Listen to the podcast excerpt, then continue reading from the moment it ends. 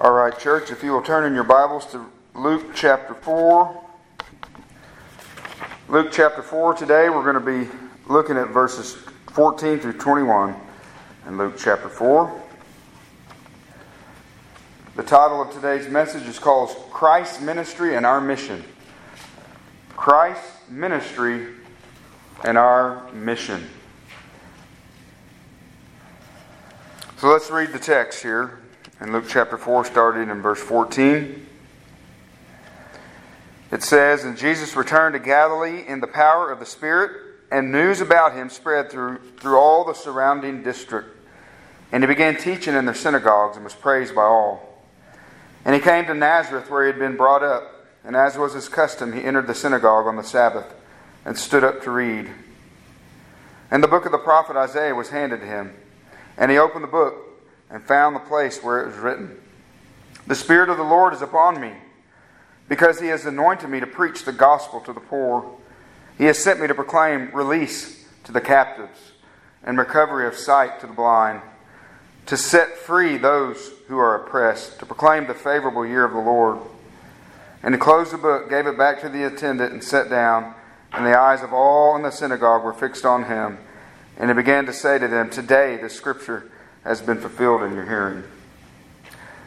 Heavenly Father, Lord, we just ask you, Father, to, to pour out your Spirit upon us today, God, to give us understanding of your Word. Father, that you would assist me in the preaching of your Word.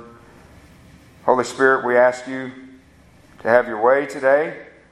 Ask you, Lord, to strengthen your people, to encourage them, to equip them, Lord, to exhort them. Father, we just pray for your will to be done and your Son, Jesus Christ, the King of kings and the Lord of lords, to be glorified today. We ask it in Jesus' name. Amen. So Christ's Ministry and Our Mission is the title. And on your uh, bulletin, underneath the title on the back, I have two questions for you that I want to that I want us to try to answer for ourselves and for our church today. First question is, what did Jesus do? What did he do? And are we doing what he did? Are we doing what Jesus did? Those are the questions we're going to attempt to answer, guys. And so I would challenge you to examine yourself. Let's examine ourselves individually in our own personal lives and as a church. Are we doing what Jesus did? We all know the bracelets that were so popular at one point in time. What would Jesus do? Um, now, the, the proper question is, what did he do? And that's in his Word, right? That's, that's in the Gospels. That's in the Word of God. We can see what he did. And today the, the, today, the lens is really zoomed in on his ministry, on what he came to do. And we're supposed to be followers of Christ, are we not? We're called to follow Christ. I looked up some synonyms for that word follow. Listen to these. Imitate. See, when Jesus calls us to follow him, he calls us to be his imitators, or to emulate him, or to do like him, to simulate, to model after, to mimic. That's what we're to do. That's what we're called to do, to follow Christ, to follow after Christ. Are we doing that? Are we doing that personally? Are we doing that corporately? Are we doing that as a church? You know, it'd be like it'd be like saying, "I'm going to follow after after Arnold Schwarzenegger," in the sense of, of working out, right? Weightlifting. Somebody says, "I'm going to follow after him," but some people, about as far as they take it, they just read about him. They watch the videos. They, they admire him from afar. They read about lifting weights. But I remember years ago when I used to go to the gym, I'd see guys like this. I'd be there like an hour and a half, and you'd see these guys.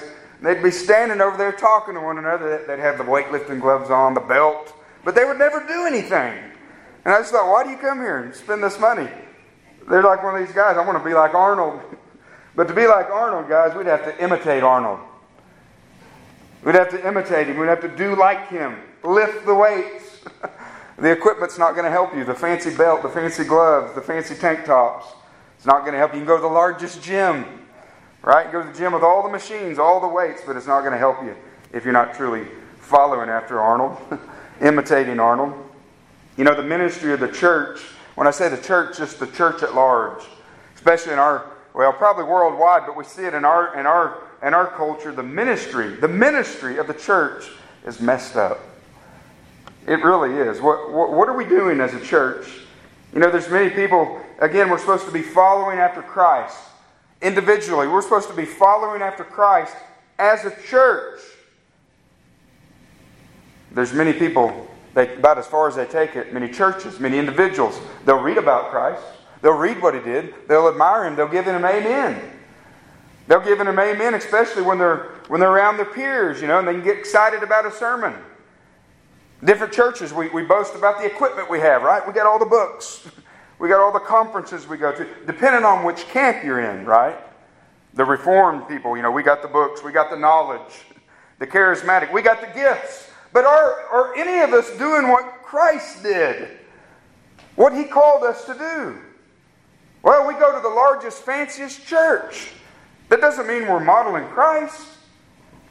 Just because we have a small church doesn't mean we're modeling Christ. Are we doing what Christ did? What are we doing as a church? What are we doing as Christians? Why are we here? Why did Christ leave us here? We are called the church of who? Jesus Christ. He's the one we're to model. He is the one we're to emulate. He is the one we are to follow. We say we are followers of Christ. What did Christ tell His disciples when He called them? I will make you into the largest, most popular church. That's not what He said. That's what, not what it meant to be a follower of Him. I'll give you the best equipment.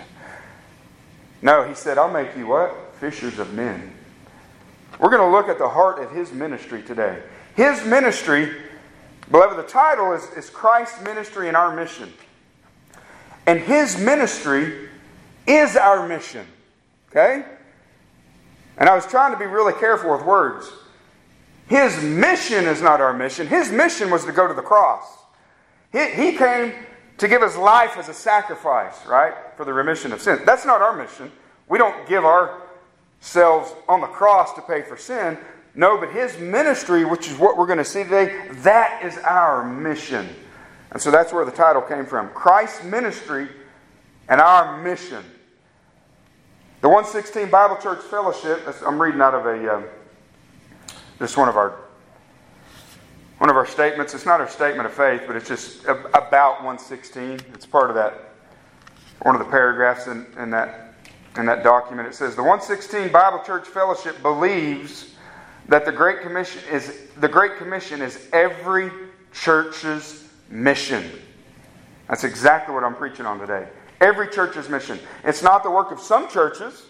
It's not the work of the historic apostolic church, the missionary churches overseas, or local churches that have a particular vision to reach their city or region. It's the work of every church. In every city, in every region, everywhere. It's Christ's final, authoritative, and standing Great Commission. His command to His universal church. That's what we're going to look at today. Christ's ministry and our mission. Three points today. Try to keep it simple. Always try to keep with the alliteration, guys, not to uh, try to be fancy or clever, to help you remember. You're only going to remember certain things out of a sermon. So if these can help you remember the three C's today, first of all, we're going to see his, his custom. Secondly, His calling, which is going to be the emphasis. And third, His clarity. So what did Jesus do? Are we doing what Jesus did? First of all, look, let's look at His custom real quickly. His custom, verses fourteen through sixteen. And Jesus returned to Galilee in the power of the Spirit, and the news about Him spread through all the surrounding district. And He began teaching in their synagogues and was praised by all. And He came to Nazareth where He had been brought up. And as was His custom, He entered the synagogue on the Sabbath and stood up to read. So that's where we get the word custom. For our first point, verse sixteen, as was His custom, He entered the synagogue on the Sabbath. But before we get to that point, real quickly, guys, in verse fourteen, it says, Jesus returned to Galilee. Galilee's the northern portion of Israel. So He's returning there, and He's returning in the power of the Holy Spirit. We've been talking about this really through the birth of Christ as a child, uh, through His baptism, His temptation, that He was walking in the power of the Spirit, right? He was full of the Holy Spirit. And he was always full of the Holy Spirit, right? He was always trusting in his Father, trusting in the power of the Spirit. In John's Gospel, in, in chapter three, verse thirty-four, John even says that he had been given the Spirit without measure. Without measure. In other words, he was under the Spirit's influence, direction, continually. And so he, he returned to Galilee, once again, in the power of the Spirit, and the news about him spread throughout all the surrounding districts. Beloved, the reason the news had spread about him, uh, spread, the news about him had spread through all the surrounding districts is because this account right here, starting in verse fourteen, is, is probably, historians believe, that it's probably roughly about a year has gone by since his baptism, right here in, in Luke's Gospel, Matthew's Gospel, and Mark's Gospel. This is probably roughly a year. He's been ministering in, in the, the Judean region, down in southern, the southern part of the nation, in, in the area of Jerusalem. You can see this, if you want to read about it, in, in John's Gospel, in the first four chapters. And you'll see a verse in John chapter four where he comes back to Galilee. That's where it kind of picks up right here. But he's been busy. He's been preaching, so the word's got around.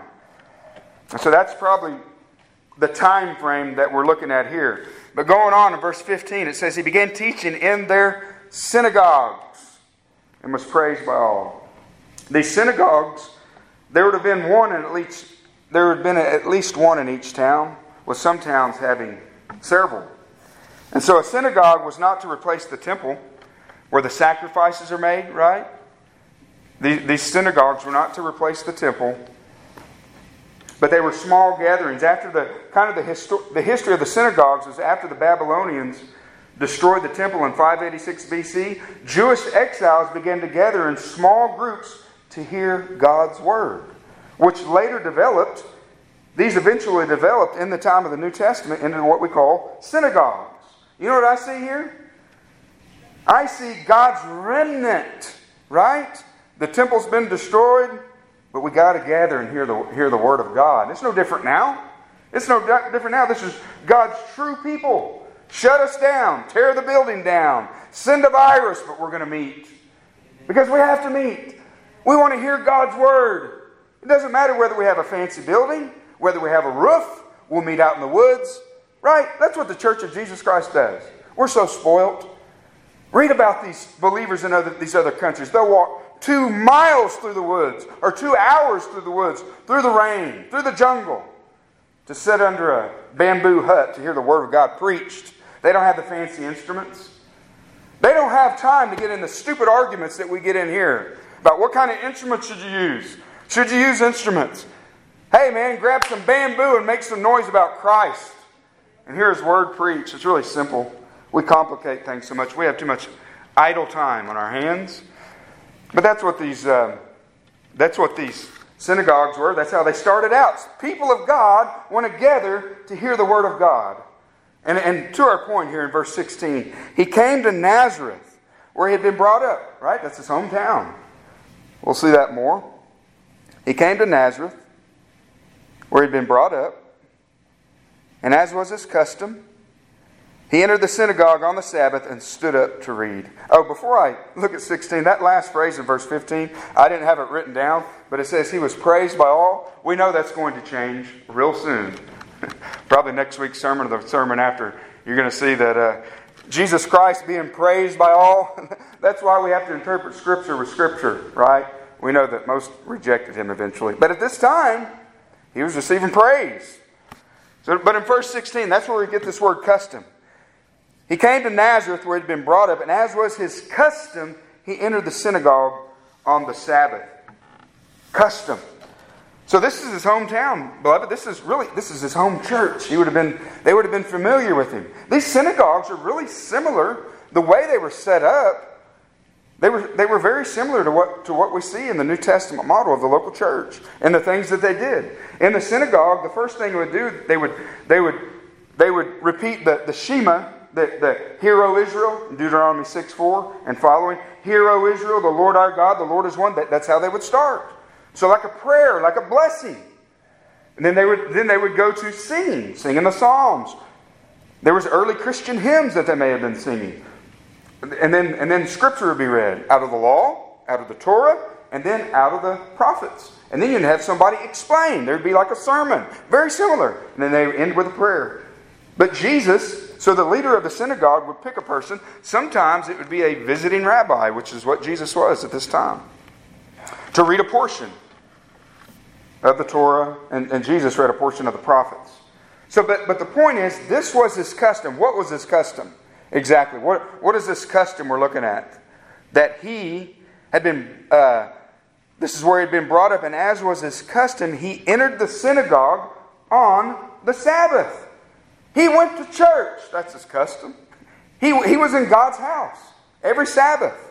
This was his custom. Another word for custom is habit. This was the Lord's habit growing up, to be in God's house.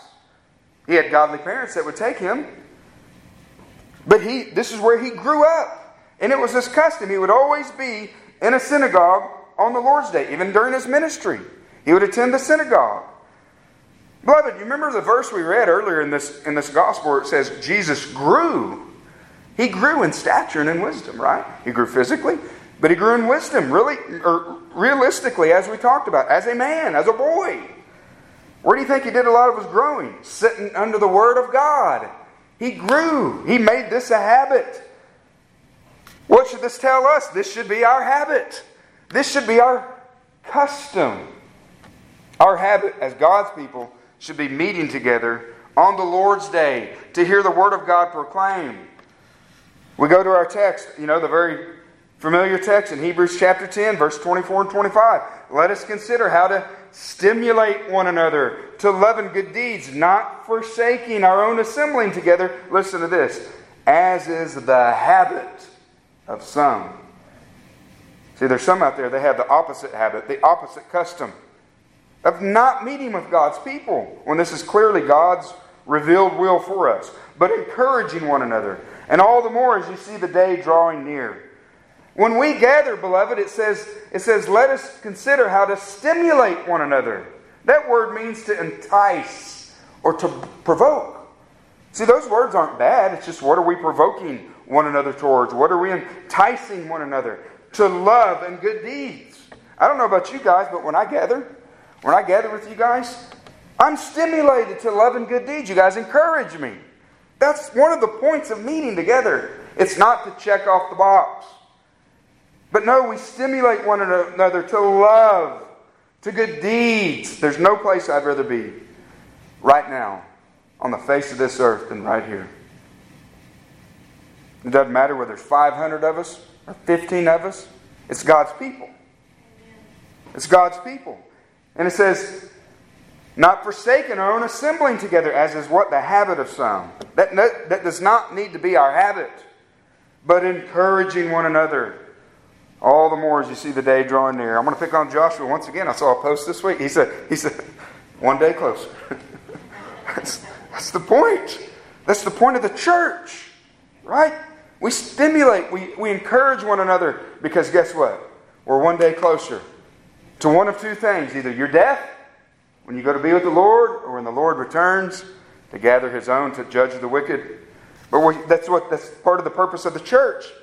Beloved, there's, but many people, they have excuses. They don't want to gather. And I thought just as a few. I don't get anything out of it. Some people here, some you'll... And these are excuses. That's what it is. They're excuses. I don't get anything out of it. Listen, listen to that. That is the consumer mindset. That's not God's purposes for what you can get out of it. First of all, you're, you're here to worship God. You're here to worship God because He's worthy of your worship. He's worthy, and that's where, in God's economy, that's the way He has established it, that the people of God gather. It's not the only time we gather, but this is the primary gathering.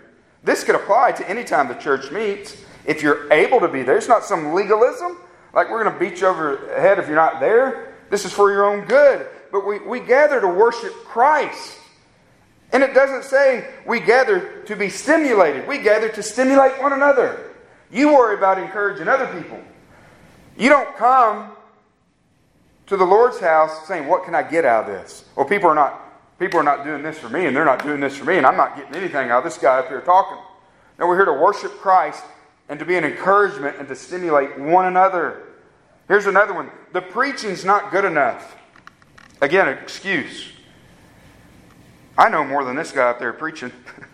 And the reason I thought of this one, guys, is because think about who Jesus was. He was faithful. It was his custom to be in the synagogue. You think he ever had those thoughts? Man, I know more than this guy. But it didn't stop him. He was there.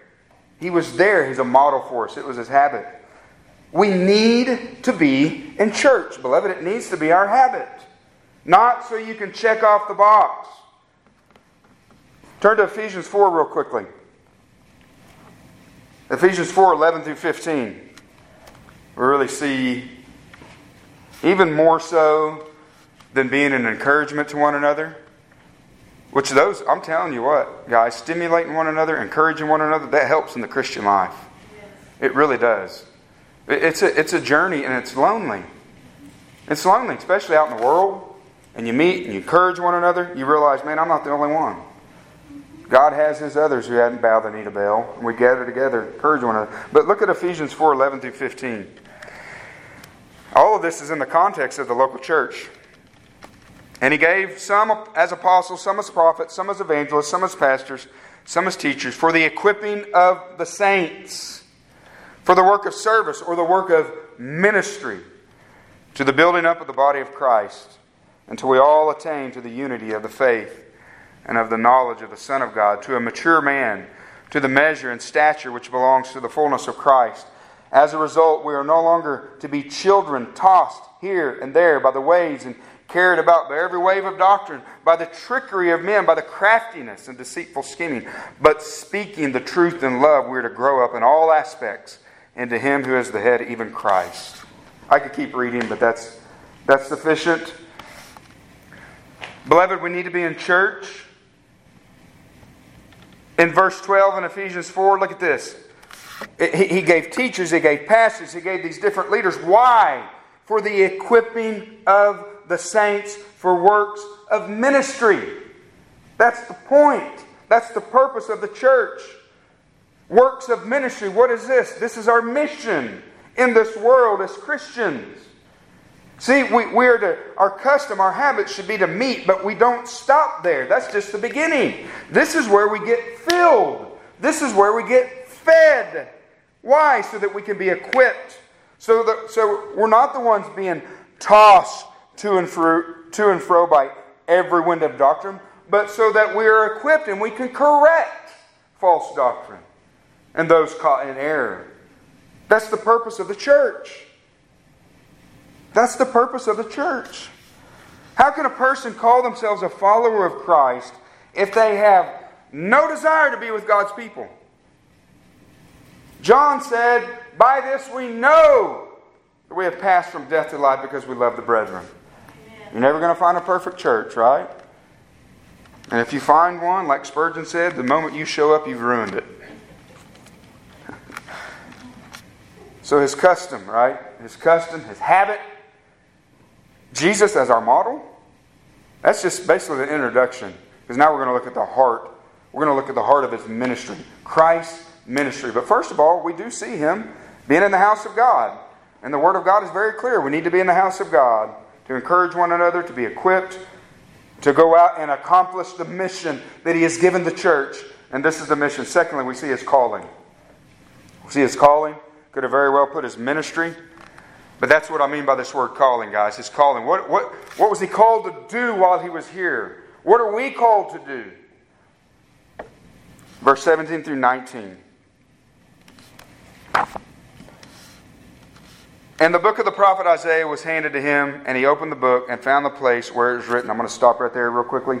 Again, that's just, he, he's reading out of Isaiah sixty-one, which we looked at earlier, verses one and the first sentence in, in, in um, verse two, and verse eighteen and nineteen. The Spirit of the Lord is upon me, because He has anointed me to preach the gospel to the poor. He has He has sent me to proclaim release to the captives and recovery of sight to the blind, to set free those who are oppressed, to proclaim the favorable year of the Lord. So again, this is His ministry that we're going to look at. And this is our mission. So we meet. We meet in the house of God to be equipped. Now we look at the mission. Look at our mission. Look at His ministry. Verse eighteen. The Spirit of the Lord is upon me because He has anointed me. Because He has anointed me. The Spirit of the Lord is upon me. Why? Because He has anointed me. That word anoint, it could mean set apart for this work. But the idea, guys, when you see that word anointing, it, it means to be in contact with. To be smeared, to smear or to rub.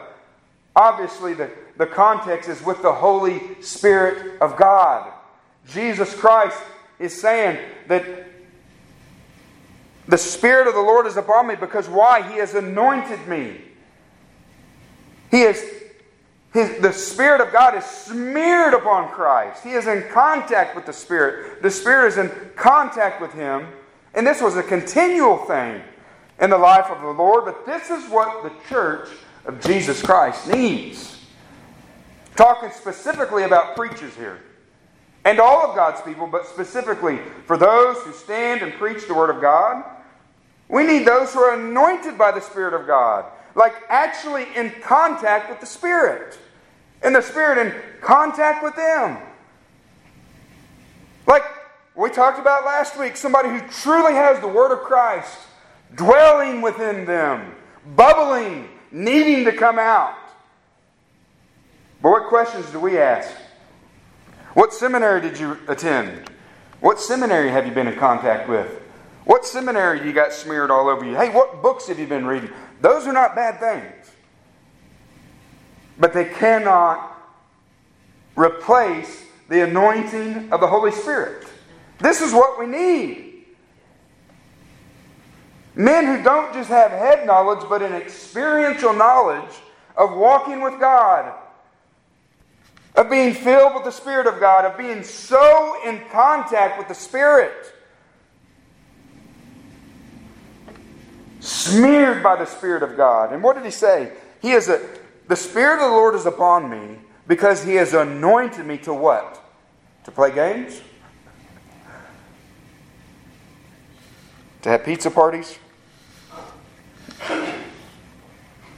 To be a fan of the world? No, to preach. The Spirit of God has anointed me to preach. You know what that simply means? It's a proclamation. It's to announce something. It's a declaration. I'll have people that tell me on the streets, hey, you need to stop that. Turn that thing off, man. Let's just have a conversation. No, God sent me to preach. I'm not here to argue. I'm not here to have an apologetics class. I'm here to declare. I am declaring something to you today. That's what it means to preach. Jesus said, the Spirit of God has anointed me to preach. Jesus told His disciples, what you hear in secret, proclaim from the housetops. Proclaim in the world. What you hear in secret. What do you hear from God in your quiet time? What do you hear from God when you're reading the Word of God? When you're studying the Word of God? When you're meditating upon the Word of God? When you're sitting under the preaching? Whatever you hear in secret, take it to the world and proclaim it from the housetops. This is not the housetops. The housetops is out there. The housetops is go into the world. Now this applies to all God's people. Many people don't proclaim anything because they're not hearing anything in secret. Do you ever have those times where you're, you're in your secret place with God? Right? That place we talked about last week where the Word of God is richly just being poured into your heart and your soul, and you're praying to God, and you just thought, man, I just feel like letting this out. That's what this is. Whatever you hear in secret, proclaim from the housetops. And then he says, what is he to preach? He has anointed, anointed me to what? To preach. Preach what? Preach your opinion? Preach what's in the newspapers? No, preach the gospel. Preach the gospel, the good news. It's a certain message we're to preach. We don't make up the message. We don't make up what it is we're to proclaim. We preach the gospel, the good news. That's what we see our Lord doing. This was His ministry. This is what He's commanded us to do. To preach the good news. This is, this is for all Christians. All churches. This is our mission.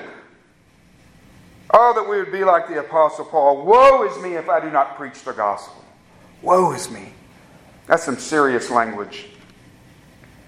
Woe is me if I do not preach the gospel. And Luke, down just down in this same chapter, in verse forty-three, Jesus said to them, I must preach the kingdom of God to other cities also, for I was sent for this purpose. You see it, guys. Jesus Christ was a preacher.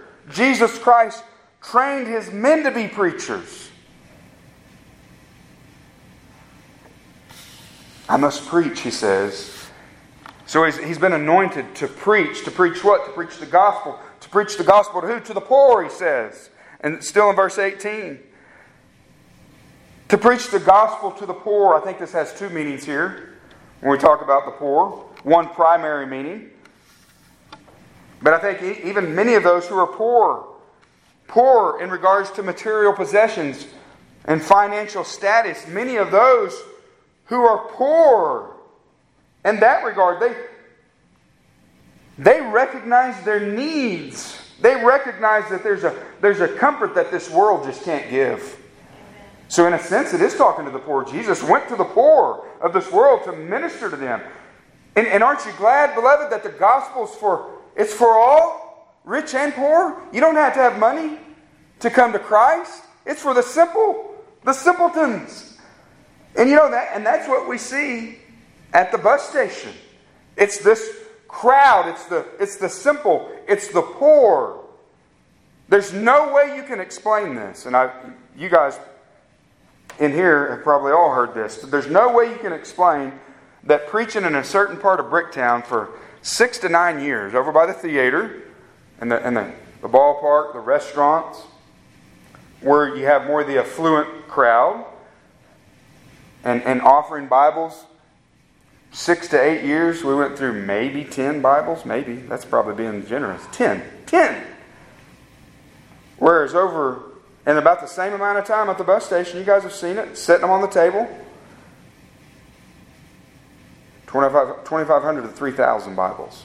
That's a picture of this.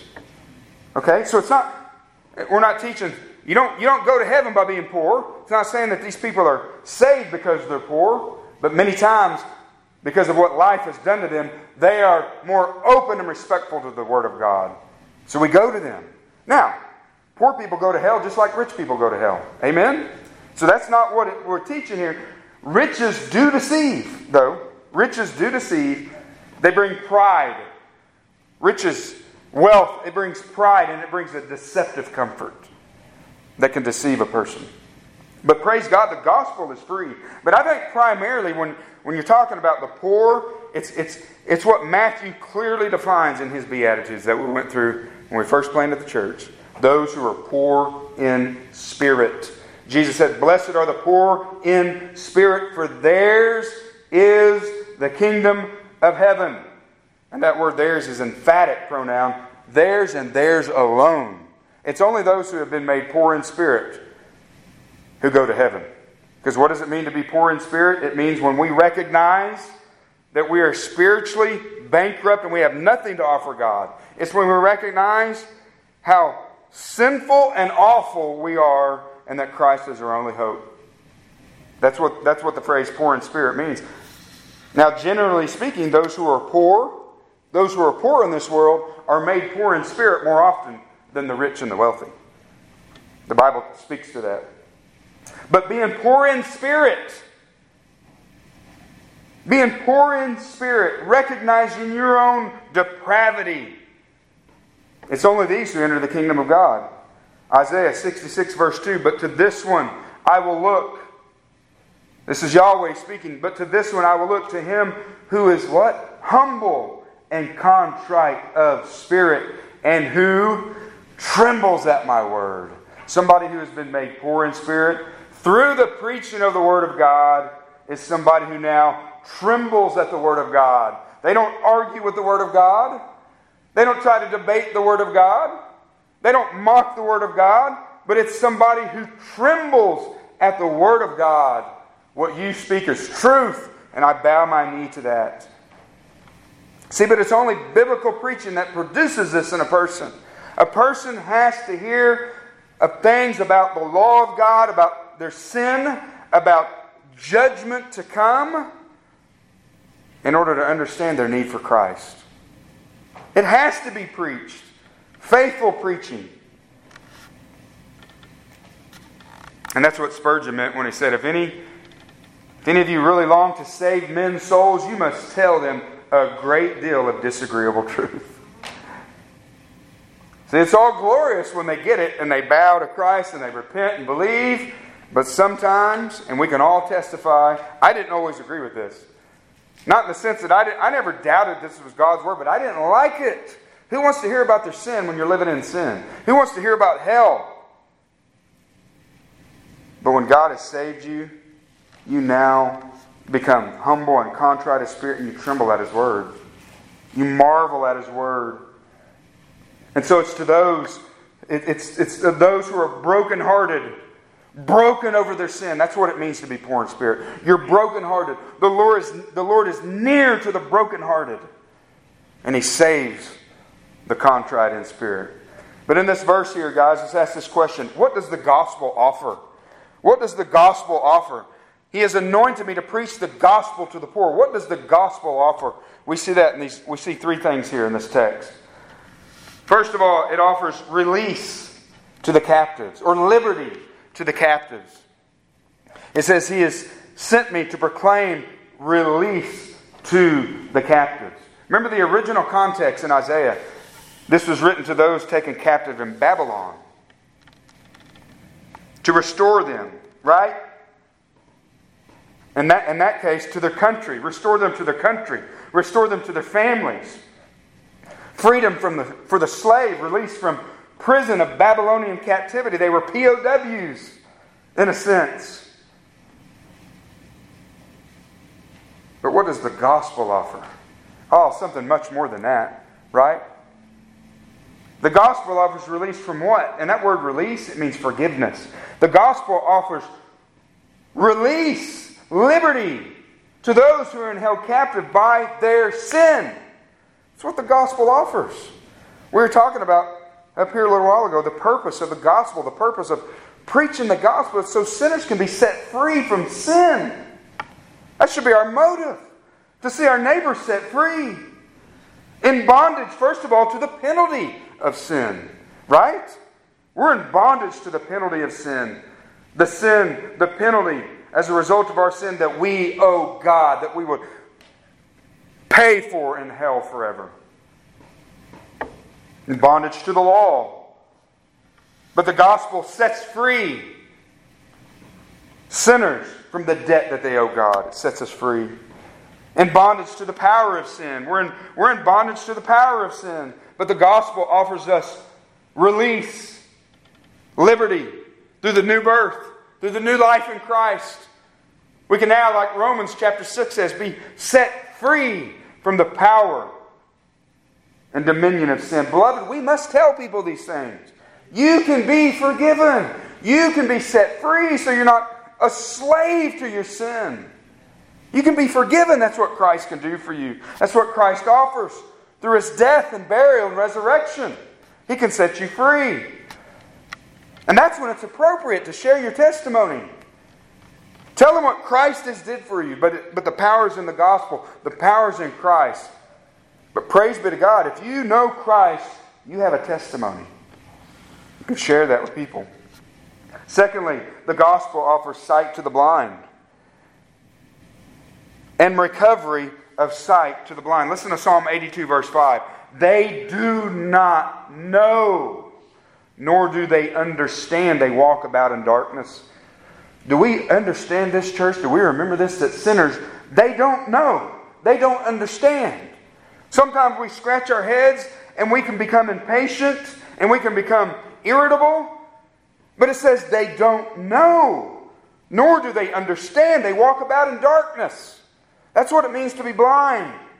Sinners are blind spiritually. We must be patient with them in hopes that God would grant them repentance. The servant of the Lord must not quarrel, but be patient and gentle with all, in hopes that God would grant repentance and release them from the snare of the devil. They're under the snare of the devil. They're held captive to do His will. Acts twenty-six eighteen, the Lord tells Paul, and just in the same way, God, He's, or guys, He's telling us that I'm sending you. He told Paul, I'm sending you to the Gentiles, what? To open their eyes so that they may turn, so that they may repent from dark or from darkness to light and from the dominion of Satan. Many times false religion, unbelief,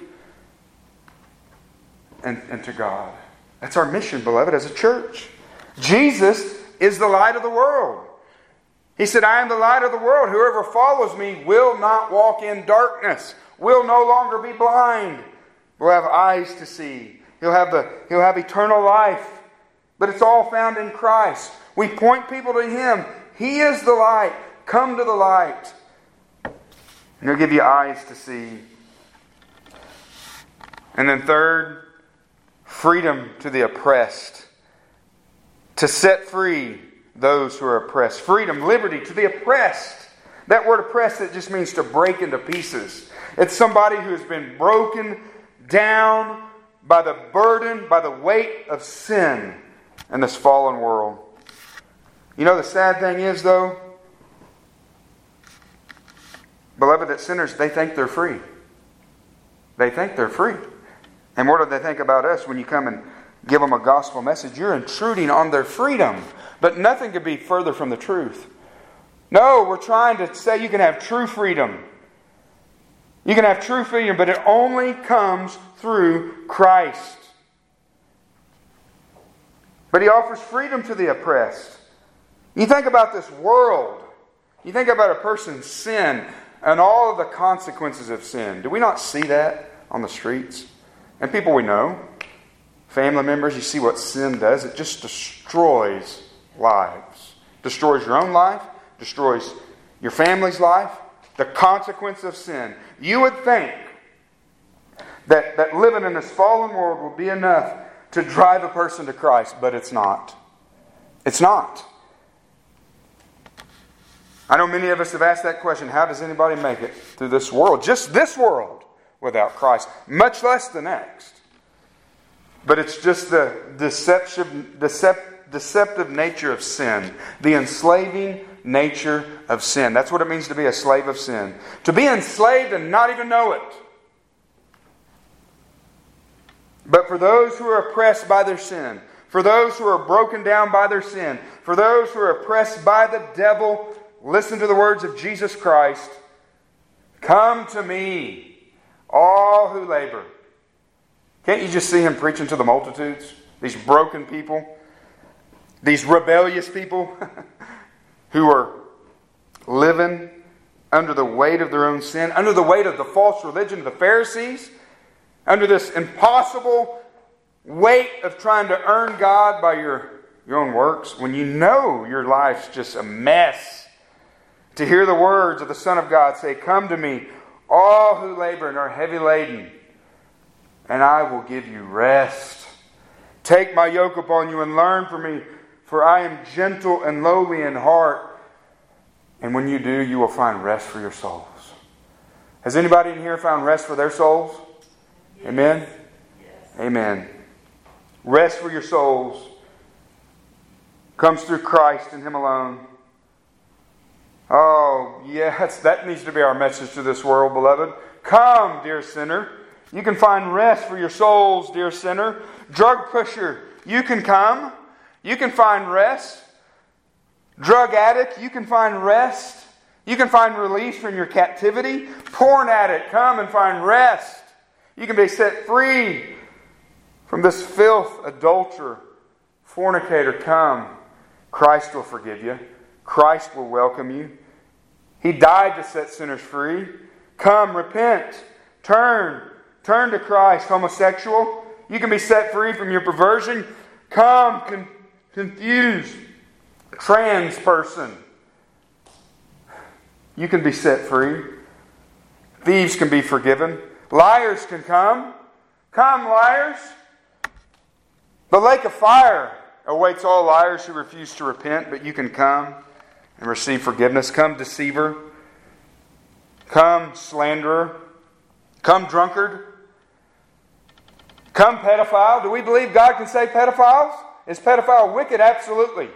But I've heard a preacher say, there is no forgiveness for a pedophile.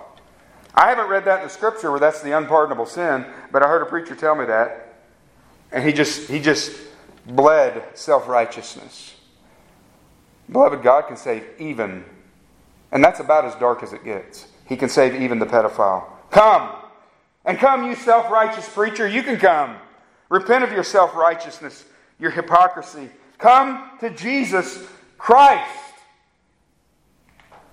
Oh, what a Luke six thirty-seven. I mean John six thirty-seven. All that the Father gives me, well, they might come to me.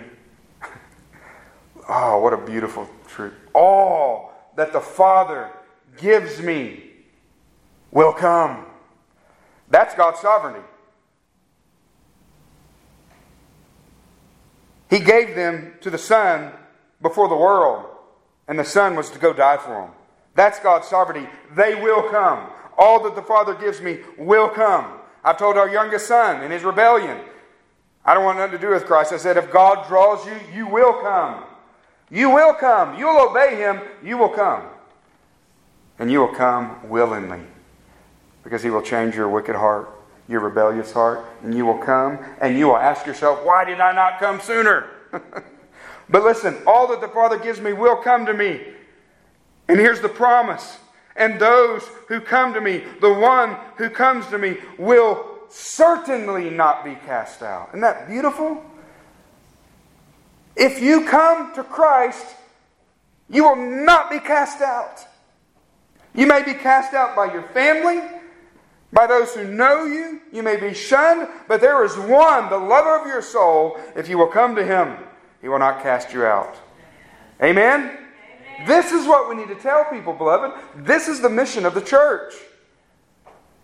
We can agree to disagree on a lot of things, okay? And have the maturity to do so. But this is our mission. This is what we are called to do. This is what Christ did. This is the commission that He gave the church of Jesus Christ. Individual believers. And for those who refuse, stop saying you're following Christ because you're not. Isaiah fifty-five one, everyone who thirsts, come to the waters, and you have no money come, right? It's to the poor, spiritually speaking and financially speaking. Come, whoever you are, you have no money come, buy and eat. Come, buy wine and milk without money and without cost. That sounds like a confusing verse, but it's not.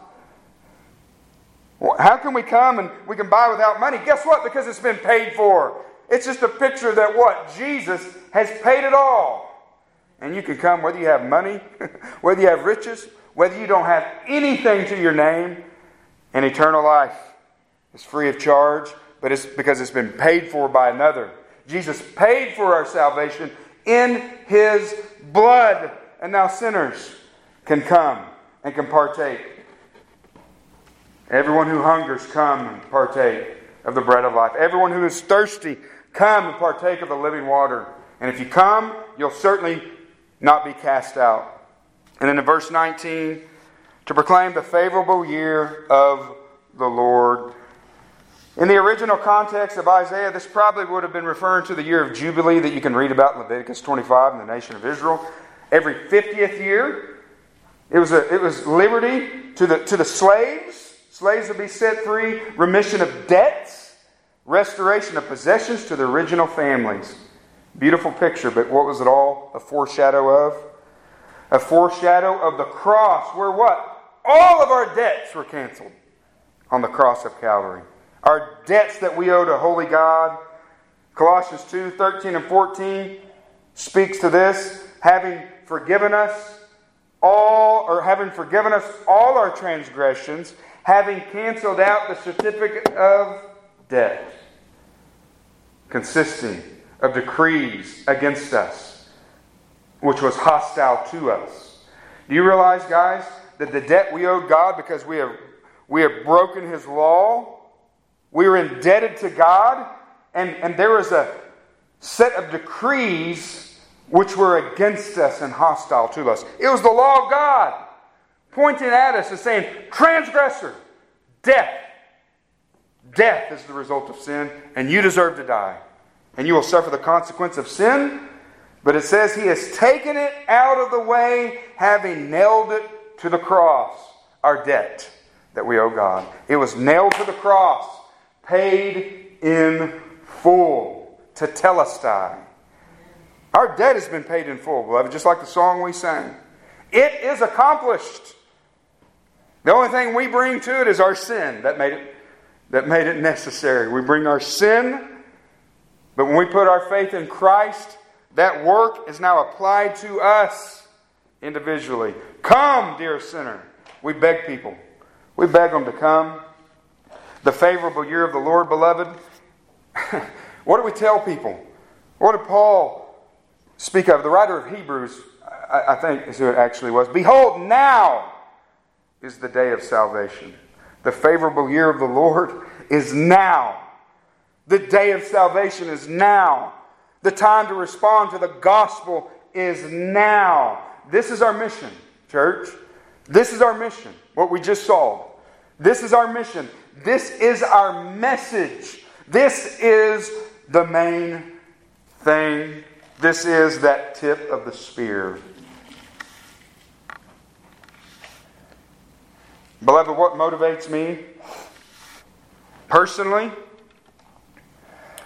What dispels fear in me when I am fearful? When I, when I step up on somebody's front porch to knock on the door and to know, you see them looking out the blinds and thinking, oh, they, here's just, just, you know, you have all these thoughts going, yeah, they think I'm some weird guy with a Bible in my hand. You see them, they look out, they don't even answer.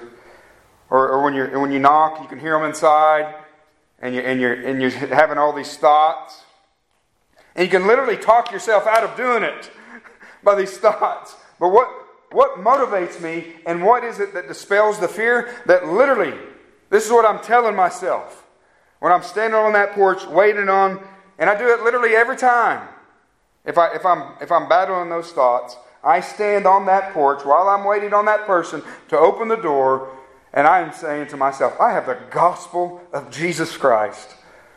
I have the message that can set this person free from their sin, if they're a captive to sin. And you can tell by looking at them when they open the door half the time that they're captive to sin. That there's no hope in those eyes. You ask them the question, are you forgiven? They have a blank look on their face. But that's what motivates me. That's what can dispel the fear in each one of your hearts and minds when you're battling that.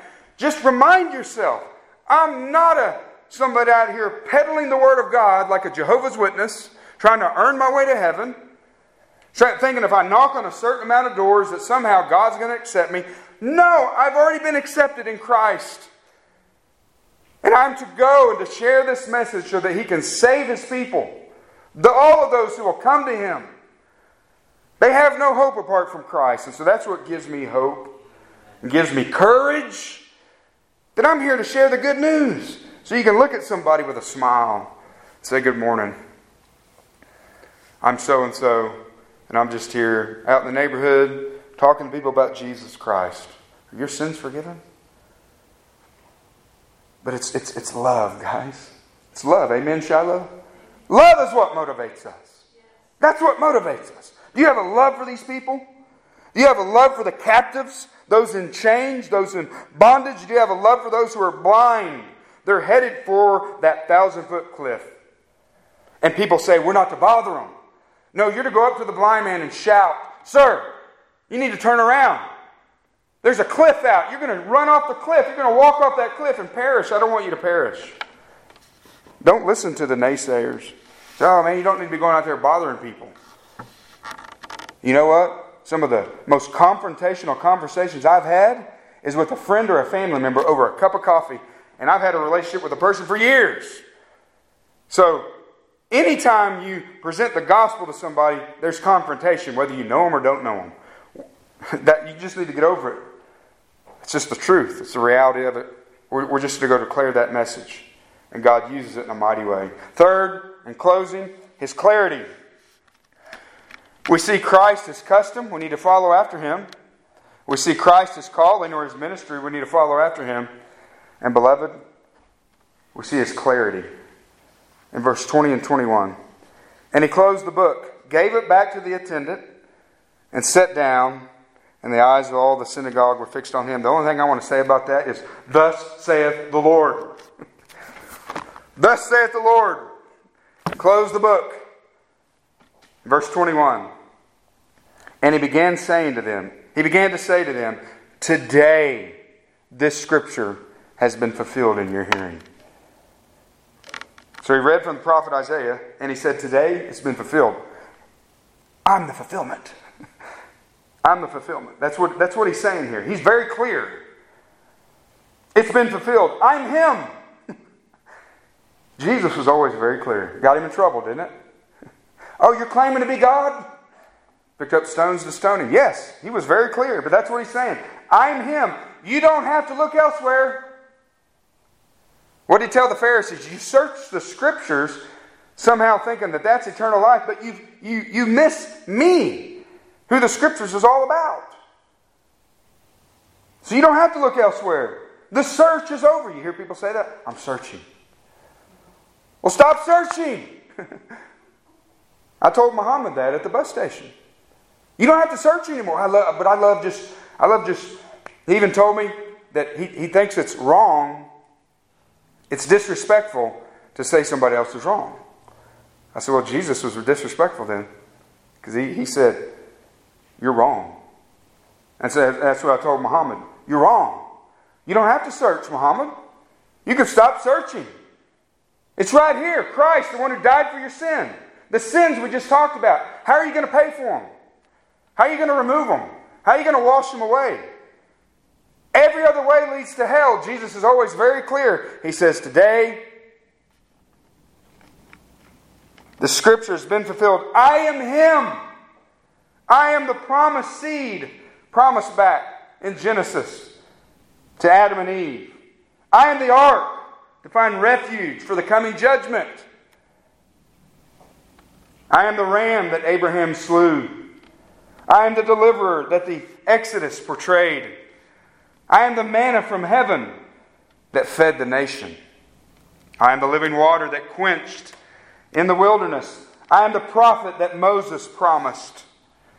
I am the high priest who offers a one-time sacrifice. I am the promised king to sit on David's throne. I am the suffering servant that we sang about earlier. I am the righteous branch. I am the son of righteousness. I am the bright and morning star. Yes, I am the bread of life. I am the light of the world. I am the resurrection and the life. I am the first and the last. I am the Alpha and the Omega. I am the King of Kings. And I am the Lord of Lords. I am the way. I am the truth. And I am the life. No one comes to the Father but through me. Am I clear? Amen. Jesus was clear, beloved. We must be also. We must, we must pray, beloved. You don't have to be a preacher for this to apply to you. I mean, in one sense, we're all preachers. We're all to go proclaim a message. Pray for the anointing of the Holy Spirit, that God would pour out His Spirit upon you in your study, in that secret place. So then you can have those things stored up. Stored up. You want to know when I just literally am bouncing out of my seat to go preach on the streets is when I'm preparing for a sermon. I'm just like, oh, I got to go let it out. But beloved, that's true for all of us. In your quiet time, as you're meditating on the Scripture, as you're reading the Word of God and you're talking to the Spirit, and the Word is just penetrating your heart. Oh, beloved, store that up. If you need to write it down, write it down. But store it up and share it with those who are blind. Share it with those who are held captive in their sin, because it's the gospel that is the power of God unto salvation. It is the Word of God The sword of the Spirit that we thrust into men's hearts. He was clear, and we must be also, beloved. Don't ever cower. Don't ever cower. Don't, don't compromise. You're put in a public setting where somebody's, and you know it's not popular. Is Jesus the only way to heaven? Yes. What about all those, what about all those other people? They need Christ. Don't cower, don't compromise, but with boldness and love springing from your heart, clearly, clearly proclaim the gospel of Jesus Christ. Amen? Amen. Let's pray. Father, we thank you, Lord, for your clarity in your word. We thank you, God, for your gospel, God. Father, we can talk about preaching this. We can talk about obeying it in our own lives, God. But none of it would mean anything if we had not believed it first. If we had not been the captive that had been set free. The, the blind man that has now been given sight. This, this would just be words on a page. This would all be academic. But Father, praise be to God that this is real. That you have set us free from the power of sin. From the penalty of sin. You've put a love and a burden in our hearts. And Lord, I just pray, God, for your people, for the most shy, quiet Christian, Lord. Father, that's been saved by your grace, there's a message in there. A message of your gospel, Lord. I just pray you give him or her, give myself, give all of us just courage to speak in love. Father, to hand a tract to somebody. Let that tract do the preaching. But Father, give us all a, a love and an urgency to share this message, to model after Christ, to truly follow Him, to be, to, to take the Lord's house serious, to gather, to, to love one another, to stimulate one another, to, to hear your word proclaimed, to be equipped, to study, to, to study in our own private times at home. Lord, to be filled with your Spirit, and then to take that message. Wherever it is you would lead us, God, out into this world, on our jobs, and our fa- with our family. Father, we thank you so much for Christ. We thank you for loving us. We thank you for your, your saving message that you've given us, Lord. We thank you for your clarity. And we just love you. In Jesus' name, amen.